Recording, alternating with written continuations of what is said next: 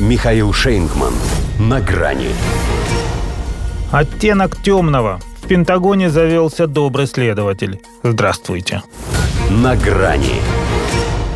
Похоже, в Пентагоне завелся добрый следователь. Впрочем, появился он в сентябре, сменив в должности председателя комитета начштабов Марка Милли, который тоже иной раз подавал признаки благоразумия. Из последнего едва ли не первым признал фатальные проблемы украинского контрнаступа. Но в отличие от него, генерал и в прошлом ас Чарльз Браун больше отмалчивался, порождая предположение, что повысили его не за боевые заслуги, а за цвет кожи.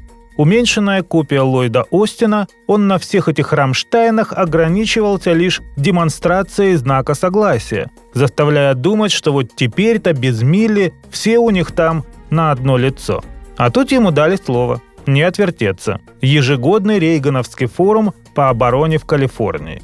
Согласовал ли он текст с вышестоящим начальством или это было по собственной инициативе, но признав, что ни один военный конфликт нельзя завершить исключительно военными методами, Браун объявил, что США могут способствовать дипломатическому решению между Украиной и Россией. Будто его забыли предупредить, что в Вашингтоне, по крайней мере до этого, настаивали на том, что только Киев должен диктовать условия урегулирования.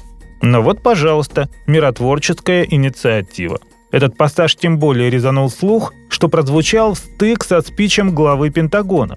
Тот, ни на дюйм не отступая от методички, дежурно пригрозив победой над Хамас и Путиным, дал понять, что бахвальство Джо Байдена перед работягой в Колорадо, которому он похвастался, что весь мир может разрушить, это у них руководящая линия. Хотя то, что простительно старому маразматику, непозволительно военному, который должен бы держать язык за зубами. Но Остин – сама откровенность. К полиграфу не ходи. А полиграфа Полиграфича вспомнить можно, ибо братья по разуму. В стиле «мы их душили, душили» министр американской обороны назвал армию США самой смертоносной боевой силой в истории человечества и поклялся продолжать в том же духе. Так-то прежде предполагалось, что их штыки несут демократию, а не смерть. Но Остин ораторскому искусству не обучен, рубит окопную правду матку. К тому же задел его, видимо, рейтинг журнала US News and World Report, впервые за время наблюдений назвавший армию России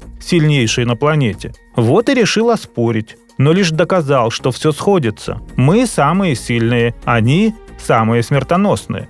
Только это их базы в Сирии и Ираке пару месяцев возят фейсом Аптейбл шиитские группировки. Под 80 атак уже. И это представитель их верховного, Джон Кирби, заламывая в отчаянии руки и вербально валяясь в ногах у Конгресса, вымаливает деньги на продолжение украинской войны, поскольку очень надо. Но мы можем выполнять несколько задач одновременно.